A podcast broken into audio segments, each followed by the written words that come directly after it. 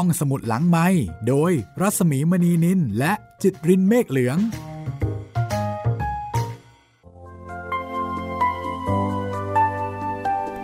สวัสดีค่ะ ยินดีต้อนรับเข้าใช้บริการห้องสมุดหลังใหม่นะคะ ทวนความกันสักนิดค่ะ ตอนที่แล้วในขณะที่พลอยกำลังพายเรือเที่ยวทุ่งอยู่กับคุณสายแล้วก็ช้อยด้วยความหิว ปรากฏว่าคุณเปรม คุณเปรมหนุ่มที่ชอบแอบดูพลอย ก็พาเรือขนมจีนมาบริการถึงที่ด้วยท่าทีที่นอบน้อม เป็นที่ปลื้มเปรมถูกอกถูกใจของคุณสายยิ่งนัก แต่คุณเปรมก็ทำได้ดีนะคะ คือไม่มีท่าทีว่าจะสนใจหรือว่ามาเกี้ยวพาราศีอะไรพลอยเลย แต่เข้าทางผู้ใหญ่การมาของคุณเปรมครั้งนี้ทำให้พลอยได้รู้ว่าคุณเปรมนั้น รู้จักกับคุณสายมาตั้งแต่เด็ก รู้จักกันทั้งครอบครัวเลยทีเดียวละค่ะ ครอบครัวของคุณเปรมกับคุณสายนั้น ก็ค่อนข้างจะมีความสัมพันธ์อันดี รักใคร่ชอบพอกันมานาน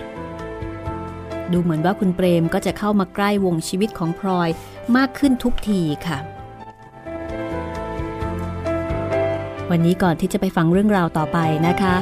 มีข้อมูลแล้วก็มีความรู้ที่จะนำมาเล่าสู่กันฟังเพื่อประกอบอการฟังแล้วก็การอ่านให้ได้อัธรสยิ่งขึ้น จากหนังสือสี่แผ่นดินกับเรื่องจริงในราชสำนักสยามนะคะ ได้อธิบายถึงคำว่าตำหนักท่านองค์ใหญ่ ตอนที่คุณสาย พูดถึงอาของคุณเปรมนะคะ บอกว่าอาของคุณเปรมคือ คุณเนียนแล้วก็คุณนุ้ยเนี่ย ชอบพอกับคุณสาย เมื่อครั้งที่อยู่ตำหนักท่านองค์ใหญ่ คุณสายเคยไปมาหาสู่เสมอ ก็คืออาของคุณเปรมเคยเป็นข้าหลวงตำหนักท่านองค์ใหญ่ตำหนักท่านองค์ใหญ่ที่อาอาของคุณเปรมอยู่นั้น หมายถึงตำหนักของพระอัครชายาเธอ พระองค์เจ้าอุบลรัตนารีนาค กรมขุนอัครวรราชกัญญานะคะ ซึ่งในหมู่ชาววังเนี่ยจะออกพระนามว่าพระอัครชายาพระองค์ใหญ่หรือว่าท่านองค์ใหญ่ เนื่องจากว่าพระอัครชายาเธอ พระองค์นี้นะคะ มีเจ้าพี่เจ้าน้องสามพระองค์ คือเป็นพระธิดาร่วมพระชนนีเดียวกันของพระเจ้าบรมวงศ์เธอกรมหมื่นภูมินทรพักดี ซึ่งเป็นพระราชโอรส ในพระบาทสมเด็จพระนั่งเกล้าเจ้าอยู่หัวค่ะ แรกประสูติเนี่ยทรงดำรงพระอิสริยยศเป็นหม่อมเจ้า เมื่อพระบิดาสิ้นพระชนหม่อมเจ้าทั้งสามก็ได้เข้ามาอยู่ในพระอุปถัมภ์ของสมเด็จพระเจ้าบรมวงศ์เธอกรมพยาสุดารัตนราชประยูนนะคะ หรือที่ชาววังเรียกว่าทูลกระหม่อมแก้วทูลกระหม่อมแก้วนี่เป็นผู้ที่ถวายพระอภิบาลบำรุงในพระบาทสมเด็จพระจุลจอมเกล้าเจ้าอยู่หัวตั้งแต่ทรงพระเยาว์ก็ ทรงเป็นที่รักเคารพแล้วก็ทรงยกย่อง พระราชทานเกียรติยศเป็นพิเศษนะคะ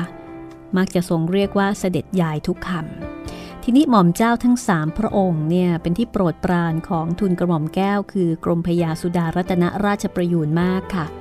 เมื่อถวายตัวเข้ารับราชการฝ่ายในในตำแหน่งพระภรรยาเจ้า รัชกาลที่ 5 ก็โปรดสถาปนาเป็นพระอัครชายาเธอทั้ง 3 พระองค์ตามลำดับนะคะ คือเป็นพระอัครชายาเธอทั้ง 3 ทั้ง 3 พี่น้องเลยนะคะ พระอัครชายาเธอพระองค์เจ้าอุบลรัตนนารีนาค นี่คือพระองค์ใหญ่ พระอัครชายาเธอพระองค์เจ้าสาวภาคนารีรัตน์นี่องค์กลางนะคะ และพระอัครชายาเธอพระองค์เจ้าสายสวรีพิรม ในหมู่ชาววังก็จะออกพระนามกันว่าท่านองค์ใหญ่ ท่านองค์กลาง แล้วก็ท่านองค์เล็กตามลำดับค่ะ แล้วก็พระอัครพระอัครชายาเธอทั้งสามพระองค์นี้ ก็เป็นที่โปรดปรานของทูลกระหม่อมแก้วนะคะ ถึงกับโจทย์ขานกันว่าทรงตั้งความหวัง แล้วก็เตรียมพระอัครชายาเธอ พระองค์เจ้าสาวภาคนารีรัตไว้ในตำแหน่งพระอัครมเหสีเลยทีเดียว เพราะฉะนั้นในสมัยนั้นตำหนักของพระอัครชายาทั้งสามพระองค์เนี่ยจึงจัดเป็นสำนักสำคัญของฝ่ายในทั้งสามสำนัก มีผู้เข้าเฝ้าถวายตัวเป็นข้าหลวงมากมายนะคะ รวมทั้งคุณอาทั้งสองของคุณเปรม ที่ถวายตัวเป็นข้าหลวงตำหนักพระอัครชายาพระองค์ใหญ่ หรือท่านองค์ใหญ่ด้วยซึ่งในที่นี้ก็คือพระอัครชายาเธอ พระองค์เจ้าอุบลรัตนารีนาคกรมขุนอัคร กรมขุน อัครราช อัครวรราชกัญญานะคะ อ่านผิดอ่านถูกขออภัยค่ะ พระนามของพระองค์ท่านไพเราะมากนะคะ แล้วก็ตำหนักของท่านองค์ใหญ่นี้นี่ก็มีส่วนเกี่ยวข้องกับท่านผู้ประพันธ์ คือหม่อมราชวงศ์คึกฤทธิ์ปราโมทด้วยนะคะ เพราะว่ามารดาของท่านคือหม่อมแดงปราโมทนั้น เมื่อครั้งเยาว์วัยก็เคยถวายตัวเป็นข้าหลวงในตำหนักของท่านองค์ใหญ่ และเมื่อทูลลาออกมาสมรสกับพระวรวงเธอพระองค์เจ้าคำรบนั้น ท่านองค์ใหญ่ก็ทรงประทานข้าวของเครื่องแต่งตัว และเงินจำนวนหนึ่งเพื่อให้มาตั้งตัวด้วยค่ะ เอาล่ะ ก็เป็นข้อมูลข้างเคียงนะคะ ทีนี้มาฟังเรื่องกันต่อเลยดีกว่าว่า หลังจากที่พลอย กลับมาจากบางปะอินแล้วเนี่ยชีวิตของพลอยมีการเปลี่ยนแปลงไปในทิศทางใดอย่างไรหรือไม่ติดตามได้เลยนะคะ กับซีแผ่นดินตอนที่ 23 ค่ะ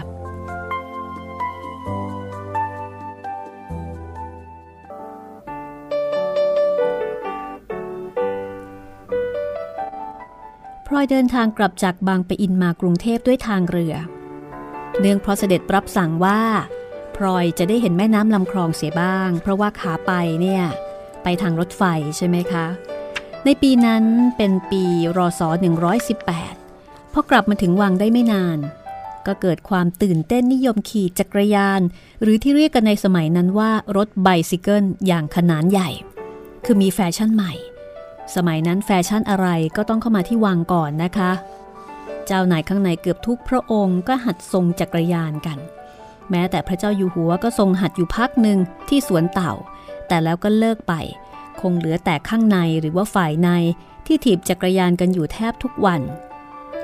ความนิยมถีบจักรยานเริ่มจากเจ้านายและคุณจอม แล้วก็เริ่มแพร่หลายไปถึงคนตามตำหนักต่างๆ แล้วก็กลายเป็นการประกวดประขันกันในเรื่องที่ว่ารถของใครจะดีกว่าใคร ในสมัยนั้นราคาของไบซิเคิลหรือว่าจักรยานคันหนึ่งๆก็ไม่ใช่ว่าถูกนะคะ ใครที่มีฐานะดีร่ำรวย ก็ซื้อได้ก่อน แล้วก็ซื้อแสดงแก่คนอื่นๆที่ยังไม่มี เรื่องใครถีบจักรยานเป็นหรือยัง ใครซื้อรถใหม่จากไหนยี่ห้ออะไร ก็เป็นเรื่องที่คุยกันได้ทุกวันไป ไม่มีจืดละค่ะในส่วนของช้อยนั้น ถีบจักรยานเป็นก่อนคนอื่น ๆ ในตำหนัก เพราะว่าเรื่องนี้นี่เข้าทางช้อยเลยทีเดียวนะคะ เพราะว่าช้อยนี่ก็เป็นคนที่ชอบอะไรโลดโผนโจนทะยานแบบนี้อยู่แล้ว และช้อยเองก็เป็นคนที่มีเป็นคนที่มีพวกพ้องมาก ก็เริ่มหัดด้วยจักรยานที่ไปขอยืมมาจากคนอื่น โดยช้อยจะหายหน้าหายตาไปจากตำหนักทุกวัน พอตกเย็นก็เดินขโยกเขยกกลับมาพร้อมด้วยบาดแผลฟกช้ำดำเขียวในที่ต่างๆ หัดอยู่ไม่กี่วันค่ะ คนกล้าคนเก่งอย่างช้อยก็เป็นนะคะ และภายในเวลาราวๆสองอาทิตย์ช้อยก็สามารถถีบจักรยานแบบโลดโผนให้พลอยดูได้ เช่น ปล่อยมือบ้าง พับขาขึ้นข้างหนึ่งแล้วก็ถีบต่อไปบ้างทำให้พลอยนั้นโอ้โหแหมเลื่อมใสในความเก่งกล้าของช้อยเหลือเกินนะคะ คือทุกคนเนี่ยทึ่งช้อยกันหมดเลยว่าโห ไม่ใช่ขี่เป็นธรรมดาธรรมดานะ แต่ขี่แบบผาดผลโจรทยานด้วย ใครๆก็ทึ่งยกเว้นคุณสาย ซึ่งนั่งพยากรณ์ว่า วันหนึ่ง ช้อยคงจะต้องช้ำในตาย หรือว่าคอหักตาย หรือตายในลักษณะไม่เป็นมงคลต่างๆ เป็นแน่ ทีนี้วันหนึ่ง เสด็จตัดสินพระไทยที่จะทรงหัดจักรยานบ้าง แน่นอนนะคะ วันนั้นช้อยก็มีโอกาสได้ทำหน้าที่นี้ด้วยความภาคภูมิใจค่ะเพราะว่าเมื่อเสด็จรับสั่งให้ถามหาคนถีบจักรยานเป็นในตำหนักไม่มีเลยนะคะ ยกเว้นช้อยที่เป็นอยู่คนเดียว ชอยก็เลยได้รับหน้าที่นี้ แล้วก็มีหน้ามีตาขึ้นมากมาย ชอยหัดจนกระทั่งเสด็จทรงถีบเป็นแล้วนะคะ แล้วชอยก็ได้รับประทานจักรยานใหม่เอี่ยมหนึ่งคันเป็นรางวัลทำให้ช้อยดีใจมากกว่าครั้งใด ๆ ที่พลอยได้เคยเห็น เป็นรางวัลที่หัดให้เสด็จถีบจักรยานจนเป็นนะคะ ทีนี้เมื่อเสด็จเริ่มทรงจักรยาน พลอยก็รู้ว่า การถีบจักรยานคงไม่ได้เป็นเพียงแฟชั่นเล่นสนุกสนุกแล้วละ่ะ แต่คงจะต้องเป็นหน้าที่ที่ตนจะต้องหัดถีบจักรยานบ้าง เพราะว่าเมื่อเจ้านายเริ่มทรงจักรยานออกจากวังไปสวนดุสิตข้าหลวงตามเสด็จก็ควรจะต้องถีบจักรยานเป็น เมื่อรู้ว่าเป็นหน้าที่พลอยก็เลิกกลัวเลิกอาย ตั้งหน้าบากบั่นหัดถีบจักรยานกับเขาบ้าง ล้มลุกคลุกคลานอยู่หลายวัน ได้บาดแผลหลายแห่ง แต่ในที่สุด ลอยก็หัดจักรยานจนเป็น พอถีบจักรยานเป็นความตื่นเต้นเรื่องรถก็เข้ามาจับหัวใจพลอยอยากได้รถจักรยานกับเขาบ้างค่ะ ใครจะพูดกันถึงเรื่องรถว่ายี่ห้อไหนดีไม่ดีพลอยก็เที่ยวสนใจฟังแล้วก็จดจำเอาไว้ ผู้ที่พวกพ้องทางบ้านฐานะดี ก็สั่งให้ทางบ้านซื้อส่งเข้ามาอวดกัน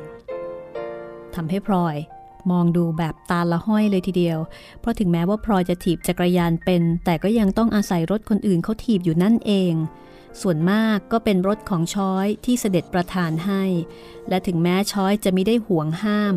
แต่พลอยก็อยากจะมีรถเป็นของตัวเองนะคะ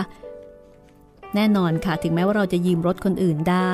แต่ถึงอย่างไรเราก็คงอยากจะมีรถเป็นของเราเองนะคะ ไปไหนมาไหนจะได้สะดวก แล้วก็จะได้ถีบไปด้วยกันได้ ทีนี้วันหนึ่งพลอยพบกับพ่อเพิ่มพี่ชายที่ประตูวัง ตามที่ได้พบกันเป็นปกติ ขณะที่พ่อเพิ่มพูดถึงเจ้าคุณพ่อ พ่อเพิ่มก็บอกว่า ตอนนี้เจ้าคุณพ่อยังบ่นถึงพลอยบ่นคิดถึงพลอยอยู่เสมอนะคะ เมื่อวันซืน ท่านยังบ่นถึงแม่พลอยกับฉันเลย ท่านว่าท่านคิดถึงแม่พลอยอีกแล้ว ครั้นจะมารับไปบ้านบ่อย ก็กลัวว่าเสด็จท่านจะกริ้ว แต่ท่านสั่งให้ฉันมาบอกแม่พลอยว่า ถ้าขาดเหลืออยากได้อะไร ให้แม่พลอยสั่งฉันไปถึงท่าน ท่านจะได้หาส่งเข้ามาให้ จริงเหรอพ่อเพิ่ม จริงสิหน้า ฉันจะมาหลอกแม่พลอยทำไมพลอยได้ยินพ่อเพิ่มพูดดังนั้น ก็อึกอักอึกอักนะคะ ใจนั้นอยากจะบอกพ่อเพิ่มไปใจจะขาดว่าอยากได้จักรยาน แต่คิดดูอีกทีก็เห็นว่ามันมากไป คงไม่เหมือนสมัยนี้นะคะ ที่จักรยานคันหนึ่งเนี่ยมันแค่ไม่กี่ตังค์คือสมัยนั้นคงไม่ใช่ถูกๆเหมือนสมัยนี้นะคะ คงจะราคาหลายตังค์เลยทีเดียวแล้วก็เป็นของใหม่ ไม่ใช่ใหม่เฉพาะในประเทศไทยแต่ว่าเป็นของใหม่ของโลกด้วยนะคะ พลอยเองก็เกรงใจเจ้าคุณพ่อ เพราะว่าตั้งแต่เกิดมาก็ยังไม่เคยขออะไรจากท่านเลย พอจะขอทั้งทีก็รู้สึกว่าเอ๊ะมันจะแพงไปมันจะใหญ่โตไปหรือเปล่านะคะ ก็คิดอยู่นานคิดไม่ตกจนกระทั่งพ่อเพิ่มเนี่ยเดาใจออก ก็เลยถามว่า แม่พลอยอยากได้อะไรหรือ ฉันอยากได้ เออฉันอยากได้รถถีบสักคันหนึ่งพอให้มีหน้ามีตากับเขาบ้าง ที่ในนี้ใครๆเขาก็สั่งมาจากบ้านกันทั้งนั้น แต่พ่อเพิ่มไม่ต้องบอกท่านก็ได้ ฉันนึกขึ้นมาแล้วก็ไม่กล้า กลัวท่านจะว่าเอาฮึมแม่พลอยรอดูไปก่อนก็แล้วกัน แล้วพ่อเพิ่มก็หัวเราะหึหึเมื่อได้เจอกับพ่อเพิ่ม และได้รับคำสั่งว่าให้รอดูไปก่อน พลอยก็กลับเข้าวังอย่างมีความหวังนะคะ ใจเต้นคอยฟังผลอยู่อีกหลายวัน จริงๆพลอยก็รู้ตัวว่าการขอไปแบบนั้นนี่เป็นการขอของที่ดูมากเกินเกินความจำเป็นนะคะ ไม่รู้ว่าเจ้าคุณพ่อเนี่ยจะว่ายังไงบ้าง หรือว่าบางทีพ่อเพิ่มอาจจะพูดไปเฉยๆ โดยไม่มีความหมายก็ได้ เพราะว่าพ่อเพิ่มก็ไม่ได้อยู่ในฐานะที่จะพูดจากับเจ้าคุณพ่อได้อย่างใกล้ชิดนะนะคะ แต่ถึงอย่างไรก็ตามพลอยก็ยังมีความหวังละค่ะ ยังมีความหวังว่า อาจจะได้จักรยานกับเขาจริง ๆ ด้วยเหตุดังกล่าวพลอยจึงไม่แปลกใจ เมื่อนางพิษกลับมาจากซื้อของที่หน้าประตูวังวันหนึ่งก็รีบกระหืดกระหอบมาบอกกับพลอยว่า พ่อเพิ่มสั่งเข้ามาว่าให้พลอยออกไปพบให้ได้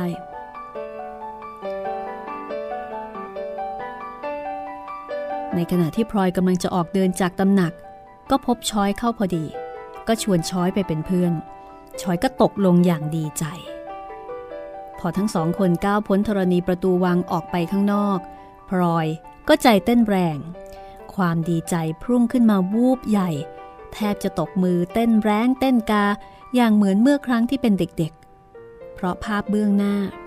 คือภาพของพ่อเพิ่มที่ยืนยิ้มคอยอยู่ข้างๆประตู และข้างๆตัว มีรถถีบใหม่เอี่ยม คันหนึ่ง พลอยทำตาโต รีบเดินเข้าไปหาพ่อเพิ่ม ตรงเข้าไปลูบคลำรถถีบคันนั้นทันที รถคันนั้นเป็นรถอย่างดี เป็นรถมีราคาแพงขนาดเจ้านายทรงเลยทีเดียว ตรงกับที่พลอยอยากได้แล้วก็ใฝ่ฝันอยู่ทุกคืนวันพลอยดีใจจนพูดไม่ออก เจ้าคุณพ่อช่างใจดีกระไรเช่นนี้พลอยนึกอยู่ในใจ จะสั่งพ่อเพิ่มให้ไปกราบเท้าท่านสักเท่าไหร่ ก็คงจะไม่สาสมกับที่พลอยรู้สึกดีใจขอบใจแล้วก็รักท่าน ครั้งนี้ดูเหมือนจะเป็นครั้งแรกที่พลอยอยากได้อะไร แล้วก็ได้เต็มตามความปรารถนาทุกอย่าง โดยไม่ต้องเสียเวลาคอยกี่วัน และที่สำคัญ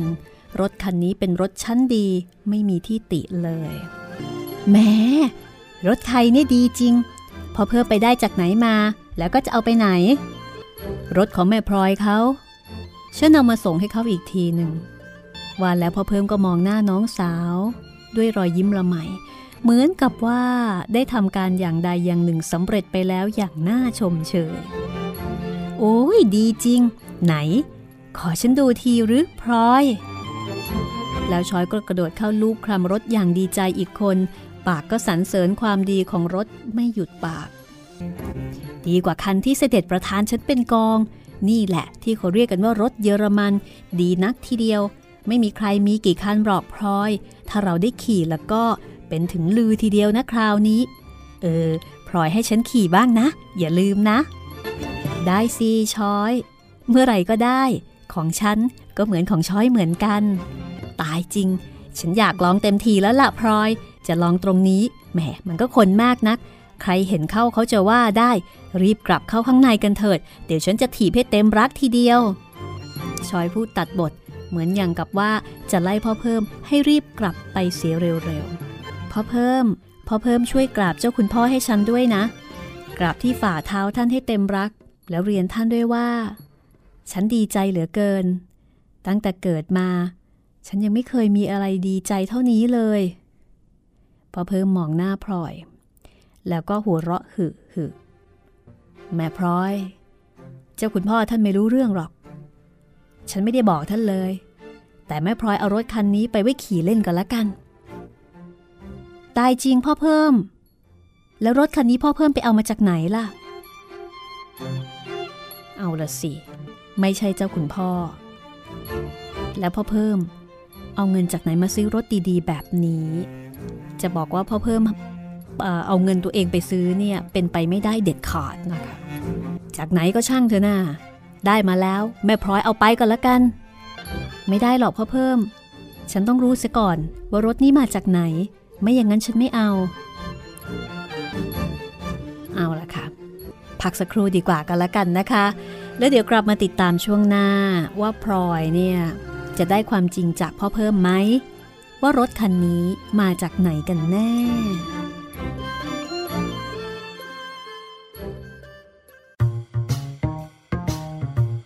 ห้องสมุดหลังไม้โดยรัสมีมณีนินและจิตรินเมฆเหลือง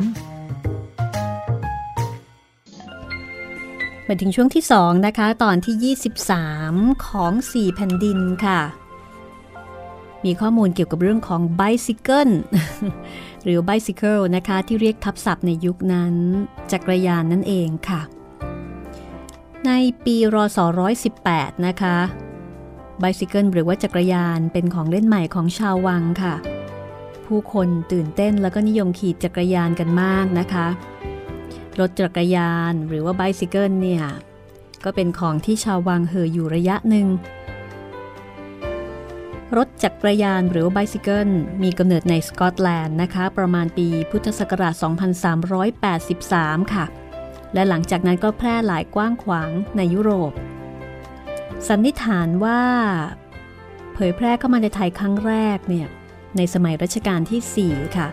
โดยมิชชันนารีเป็นผู้นำเข้า แต่ว่าตอนนั้นยังไม่แพร่หลายทั่วไป จนถึงสมัยรัชกาลที่ 5 ประมาณปีพุทธศักราช 2442 นั่นละค่ะ ไบซิเกิลหรือว่าจักรยานจึงเริ่มแพร่หลายอย่างกว้างขวาง และ พวกที่มีโอกาสได้ขี่จักรยานเป็นกลุ่มแรกก็คือข้าราชสำนักฝ่ายใน ในยุคนั้นนะคะ ถ้าใครไม่มีจักรยานขี่หรือว่าขี่จักรยานไม่เป็นเนี่ยถือเป็นของน่าอายเลยทีเดียว ด้วยเหตุนี้ก็มีผู้สั่งซื้อจักรยานจากเมืองนอกเข้ามาขายพ่อค้าจักรยานคนสำคัญที่ชาววังมักจะสั่งซื้อก็คือนายอับดุลกายุม เจ้าของห้างอับดุลกายุมในยุคนั้นค่ะ และเมื่อการขี่จักรยานในวังถึงจุดอิ่มตัว รถจักรยานก็ได้แพร่หลายออกมานอกวัง และพัฒนาทั้งรูปแบบและจำนวนต่อมาจนกระทั่งถึงปัจจุบัน ที่ก็พัฒนาเป็นจักรยานเสือภูเขา จักรยานเสือหมอบ จักรยานแบบที่มีเกียร์ทดแรงอะไรทำนองนี้นะคะ มีหลากหลาย หลากหลายรูปแบบแล้วก็กลายเป็นของที่ไม่ใช่ของที่มีราคาแพงมากเหมือนแต่ก่อน ก็อยู่ในระดับที่พอจะซื้อหามาใช้กันได้ไม่ยากนะคะ ก็เรียกว่าเป็นพาหนะที่น่าจะถูกที่สุดมั้งคะแต่ว่าในยุคนั้นสมัยนั้นที่เป็นของใหม่เนี่ยถือกันว่าโอ้โหแพงเอาเรื่องเลยทีเดียวนะคะ อันนี้คือไบซิเคิลหรือว่าจักรยานนะคะ แรกมีจักรยานในสยามมั้งคะอะ เอาละค่ะ มาฟังกันต่อกันละกันว่าในที่สุดแล้วเนี่ยพลอยอจะสามารถพลอยจะสามารถสืบรู้ความจริงได้หรือไม่นะคะว่าตกลงแล้วพ่อเพิ่ม ไปเอาจักรยานมาจากไหนกันแน่นะคะ จักรยานอย่างดีจากเยอรมันของแพงแบบนี้ ต้องมีที่มาที่ไป ที่ไม่ใช่พ่อเพิ่มแน่ๆไปฟังกันต่อเลยค่ะ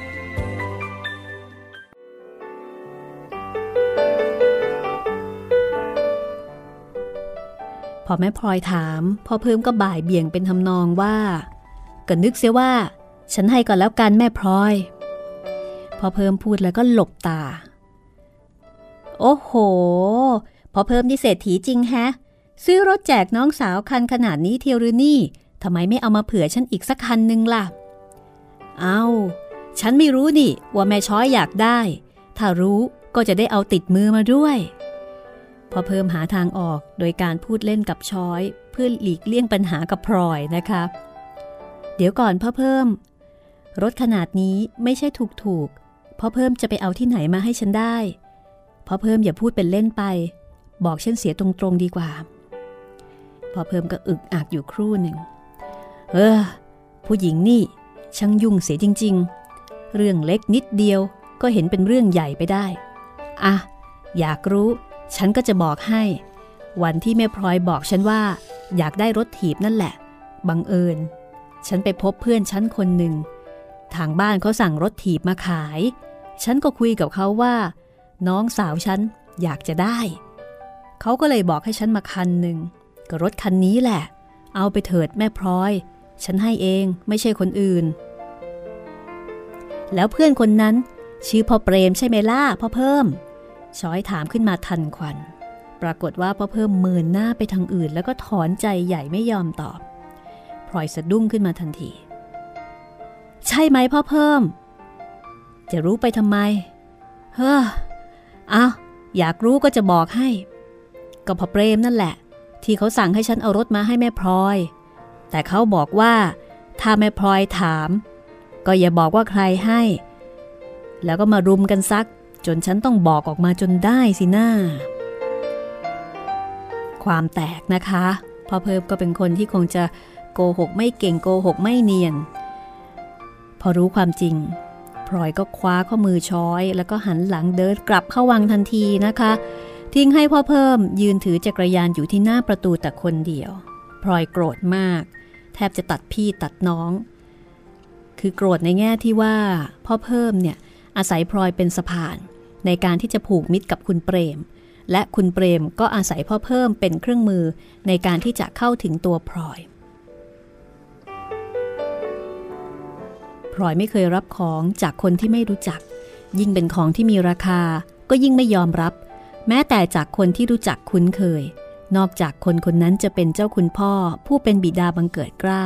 หรือเป็นเสด็จผู้มีพระคุณยิ่งกว่าบิดามารดาบังเกิดเกล้าความตื่นเต้นดีใจ กลายเป็นความโมโห โมโหที่พี่ชายเป็นคนมักง่าย ความอยากได้รถที่มีมานานเหือดหายไปทันที ช้อย วิ่งบ้าง เดินบ้าง เพื่อให้ทันพลอย ซึ่งสาวเท้าเดินอย่างเร็วไม่มองอะไรทั้งสิ้น โกรธมากเหรอพลอย โกรธสิ ใครบ้างจะไม่โกรธช้อย ฉันก็เห็นใจหรอก แต่อย่าไปถือสาพ่อเพิ่มแกเลย แกเจตนาดี แกก็ทำไปอย่างนั้นเอง ไม่ถือสาไม่ได้หรอกช้อย พ่อเพิ่มทำอะไรไป ถ้าเป็นเรื่องตัวของพ่อเพิ่มเอง ฉันก็ไม่ว่า แต่อย่ามาเอาฉันเข้าไปเกี่ยวข้อง มีอย่างหรือ ไปเอารถถีบของใครเข้ามาให้ฉันทั้งคัน ฉันรับไว้ เขาคงดูถูกฉันว่าฉันน่ะมักได้ ก็พ่อเพิ่มแกว่า เขาให้แกแล้วต่างหาก แล้วแกก็เอามาให้แม่พลอยอีกทีหนึ่ง ฉันก็ไม่เห็นแปลกอะไร ถ้าเป็นฉัน ฉันเอาไว้เสียเลย แล้วก็ทำไม่รู้ไม่ชี้ ใครอยากทำเป็นเศรษฐีแจกรถถีเปล่าๆ ก็ช่างใครประไร ช้อยแล้วก็ดีแต่พูด ถ้าเป็นตัวโดนเข้าอย่างนี้ ก็จะโมโหโทโส เอะอะยิ่งกว่าฉันซะอีก อืม ก็เห็นจะจริง ใครมาอวดดีกับฉันอย่างนั้น ฉันด่าตายไปเลยทีเดียว แต่อย่าไปคิดมากเลยพลอย ไปเก็บเอามาโกรธ ก็ไม่สบายใจไปเปล่าๆพลอยโกรธ ฉันก็เลยไม่สบายใจไปด้วยพลอยนิ่งไม่ตอบ เดินเฉยกลับมาจนถึงตำหนัก และตั้งแต่นั้นมาก็หายเห่อจักรยาน ถึงช้อยจะชวนให้ใช้รถของช้อยอยู่บ่อยๆพลอยก็ทำเฉยๆเนือยๆ และจะเป็นเพราะช้อยรำคาญ หรืออยากให้พลอยได้รถถีบตามความปรารถนา หรืออะไรก็ตาม วันหนึ่ง ขณะที่พลอยและช้อยเฝ้าเสด็จอยู่บนตำหนัก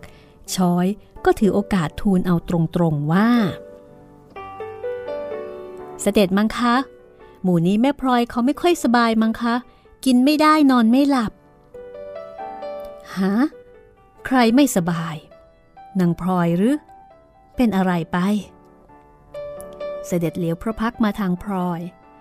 พลอยตกใจนะคะ เปล่ามั้งคะ จริง ๆ นะมังคะ ถ้าเสด็จไม่โปรดก็เห็นจะแย่สิคราวนี้เอง แล้วจะให้ข้าโปรดยังไง เสด็จถามพรางทรงพระสวน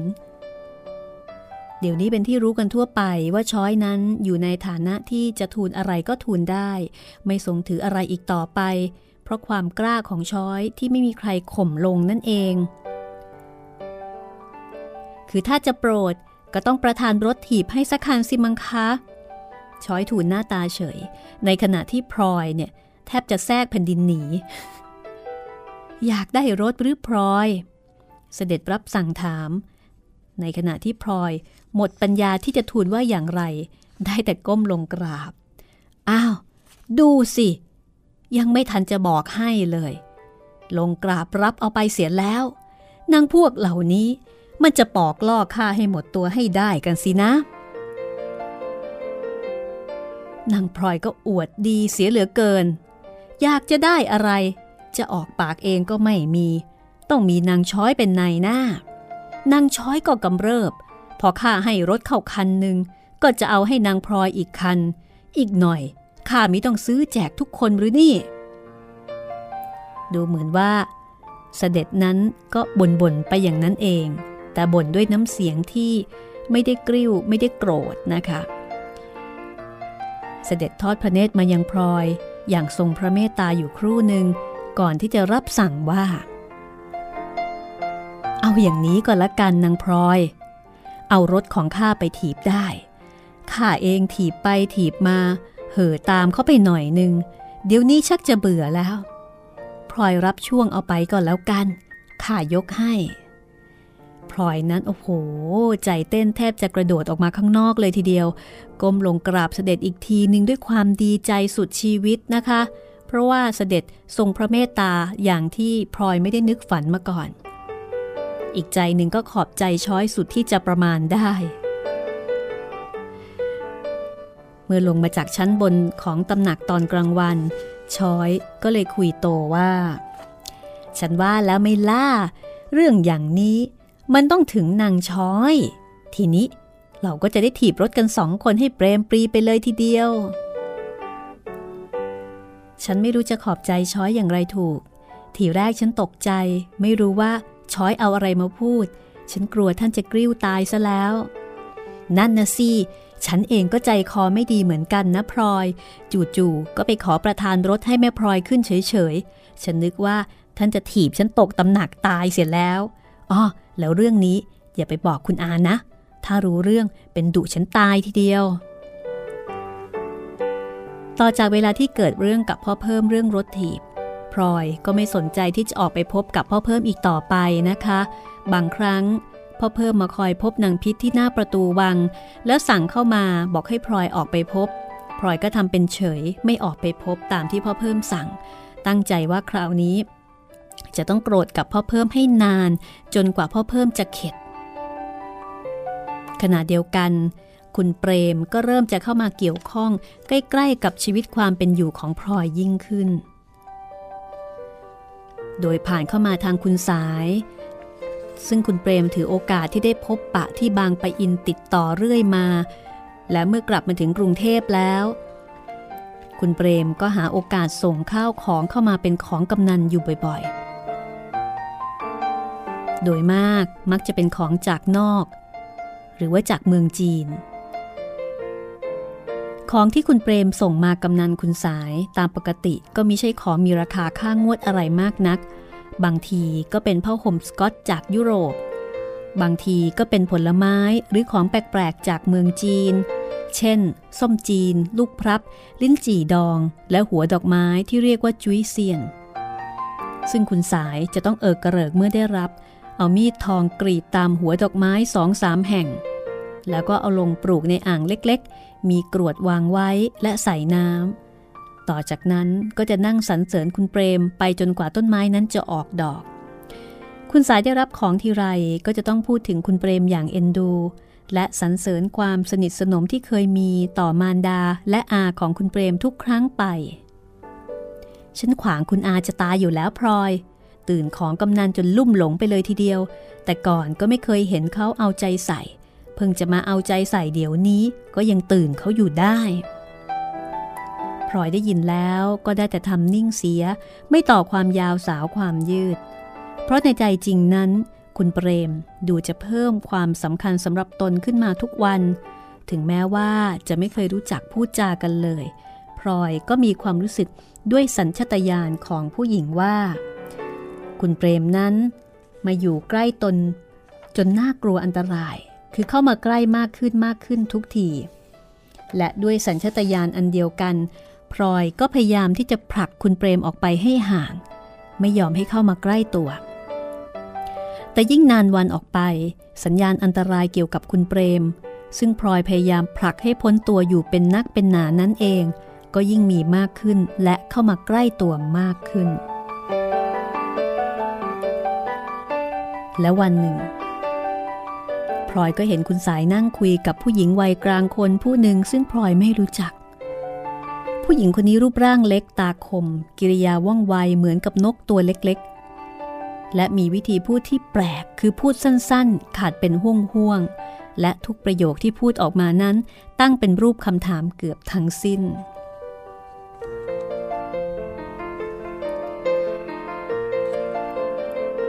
เมื่อพลอยเห็นคุณสายมีแขกก็ทำท่าจะออกจากห้อง แต่คุณสายก็กวักมือเรียกให้พลอยเข้าไปนั่งใกล้ๆ พลอยไหวคุณนุ้ยเสียสิ พลอยยกมือไหว้ตามที่คุณสายสั่ง คุณนุ้ยหันมาเลิกคิ้วมองพลอยอย่างสนใจ ยกกล้องยานัดขึ้นเป่าอย่างแรงเข้าจมูกทั้งสองข้าง แต่สายตามิได้แสดงเลยว่าแปลกใจที่พบพลอย คล้ายๆกับว่า กะแล้วว่าจะต้องพบหรือว่าอาจจะกะมาพบก็ไม่รู้นะคะ นี่ไง แม่นุ้ยพลอยที่ฉันพูดถึงอยู่เมื่อกี้ สวยนะ แม่สาย สวยไหม เขาสวยเหมือนแม่เขานั่นแหละ ฉันว่าสวยกว่าเสียด้วยนะ จริงไหมแม่สาย ฉันก็ว่าอย่างนั้นเหมือนกัน แต่แม่แช่มเขาเป็นคนสนุก พูดจาเก่ง ส่วนพลอยเขาเป็นคนนิ่งๆ ผิดกันไปคนละแบบ นิ่งหรือไม่พูดหรือ ดีกว่าคนพูดมากนะ แม่สาย ก็จริง คนพูดน้อยก็มีเรื่องน้อยแม่นุ้ยหันขวับมาทางพลอยนะคะ แล้วก็ถามอย่างเร็วว่า แม่พลอยเกิดปีอะไร พอพลอยบอก แม่นุ้ยก็บอกว่า อ่อนกว่าพ่อเปรมห้าปี มากไปไหมฉันว่าไม่มาก ถูกไหมแม่นุ้ยถามขึ้นลอยๆ แต่นิ่งเงียบไม่มีใครตอบ ลอยก็นั่งก้มหน้าดูกระดานเฉยอยู่ คุณสายมองมาทางพลอยแวบหนึ่งแล้วก็เมินไปทางอื่นพลอยเองก็เลยได้รู้นะคะว่า คนนี้แหละ ที่เป็นอาของคุณเปรม ที่คุณสายเคยคุยไว้ว่าชอบพอกันเป็นนักเป็นหนาพลอยนึกอยู่แต่ในใจว่าดูกริยาท่าทางก็เห็นจะเป็นเศรษฐีจริง อย่างที่คนเขาลือ เพราะว่าเสื้อผ้าเครื่องนุ่งห่ม ดูแล้วก็เป็นของมีราคา หีบหมากที่กินก็สมกับฐานะ แม้แต่กล้องยานัดทำด้วยเขี้ยวเสือเลี่ยมหน้าก็ดูเหมือนจะบอกให้รู้ว่าคุณนุ้ยนี้มิใช่คนธรรมดาสามัญเศรษฐีนั่นเองนะคะ เขาว่าเสด็จโปรดนักไม่ใช่หรือ ก็โปรดพอดูอยู่แม่นุ้ยท่านทรงชุบเลี้ยงมาแต่เล็กก็ต้องโปรดเป็นธรรมดา แล้วก็เป็นลูกแม่แช่มที่ท่านทรงโปรดมาก พลอยเขาก็ดีเสียด้วยก็น่าโปรดอยู่หรอก ดียังไงทำอะไรเก่งหรือ หรือว่าช่างประจบเฉยๆ จะว่าเขาช่างประจบก็ไม่ถูกหรอกแม่นุ้ย แต่แม่พลอยเขาเป็นคนมีสัมมาคารวะ แล้วก็เป็นคนมีน้ำใจ มีกตัญญูท่านจึงโปรด มีกตัญญูมากหรือ ดีนะแม่สาย คนเดี๋ยวนี้หาคนกระตัญญูยากจริงไหม คือคุณนุ้ยนี่ก็จะเป็นคนที่พูดแปลกๆนะคะ คุณสายก็เห็นด้วย จริงทีเดียว ฉันแล้วก็เบื่อ เบื่อจนขี้เกียจจะเลี้ยงคนซะแล้ว เพราะคนเดี๋ยวนี้เขาลืมง่าย เราเลี้ยงเกือบตาย พอโตขึ้นปีกล้าขาแข็ง ก็ไปตามใจตัวของเขา เราเป็นผู้ใหญ่ ก็กลายเป็นหัวหลักหัวต่อ จะว่ากล่าวใครเขาก็ไม่ฟัง กลับเห็นเราเป็นคนโบราณคร่ำครึแต่พลอยเขาดีหรอกเรื่องนี้ ถึงจะเติบโตขึ้นมาอย่างไร ก็เชื่อฟังผู้ใหญ่ไม่ออกนอกลู่นอกทาง อย่างนั้นหรือเชื่อฟังผู้ใหญ่อยู่ในโอวาทผู้ใหญ่หรือ แม่สายกับฉันรู้ใจกันมานาน เด็กไม่อยู่ในโอวาทผู้ใหญ่ ฉันเกลียดนักเชียว จริงไหมจริงไหม โอ้ย ผู้ใหญ่ที่ไหนก็คงไม่ชอบทุกคนนั่นแหละแม่นุ้ย แต่คนสาวๆเขาก็ต้องหาว่าเรากดขี่บังคับ เขาไม่นึกบ้างว่า เราทำอะไรไป เพราะอยากจะให้เขาดี ช่างไม่คิดกันเลยว่า ไอเรามันอาบน้ำร้อนมาก่อน ชั่วดีอะไรก็เคยเห็นมาก่อนทั้งนั้น ช้อยโผล่หน้าเข้ามาในห้อง แต่พอทำท่าจะหลบกลับ คุณสายก็ร้องเรียก ช้อย มานี่ก่อนจำอนุ้ยได้ไหมช้อยก็คลานเข้ามานั่งใกล้ ๆ แล้วก็ยกมือไหว้แม่นุย้ย ช้อยหรือ ช้อยหรือนี่ นี่แหละช้อยละแม่นุ้ยจำได้ไหม ที่ฉันเอาเข้ามาเลี้ยงตั้งแต่ยังเล็ก ๆ นั่นปะไร คราวนี้ แม่นุ้ยก็มองดูช้อย อย่างพินิษพิจารณานะคะ เป่ายานัดเสียหลายครั้ง จนละอองยานัดปลิวมาเข้าจมูกพลอย ไม่สวย ไม่สวยเลย สู้แม่พลอยไม่ได้จริงไหม โอ้โห พูดตรงเกินไปหรือเปล่า ถ้าเป็นคนทั่วไปโกรธกันตาย แต่ช้อยหัวเราะ จริงสิคะ ใครจะไปสวยสู้แม่พลอยเขาได้ ไม่ถือหรือนี่ ฉันว่าไม่สวยไม่ถือหรือ อุ้ย ฉันไม่ถือหรอกค่ะ ก็มันไม่สวยจริง ๆ นี่ ความจริงเป็นสิ่งไม่ตาย จริงไหมคะอนุยช้อยชักสนุก แล้วก็เริ่มจะคุยกับแม่นุ้ยด้วยวิธีตั้งปัญหาถามอย่างเดียวกัน จริงสิ ถูกแล้ว เรากันเองพูดอะไรกันก็ได้ ได้ไหม หรือว่าไม่ได้ เอาละสิ ชักจะสนุกไปกันใหญ่นะคะ คุณนุ้ยเจอกับคุณชอย สนุกค่ะ ตอนต่อไปพลาดไม่ได้นะคะ กับตอนที่ 24สี่แผ่นดิน บทประพันธ์ของหม่อมราชวงศ์คือกริชปราโมท วันนี้หมดเวลาแล้วนะคะ ลาคุณฟังไปก่อนสวัสดีค่ะ ห้องสมุดหลังไม้โดยรัศมีมณีนินและจิตรินเมฆเหลือง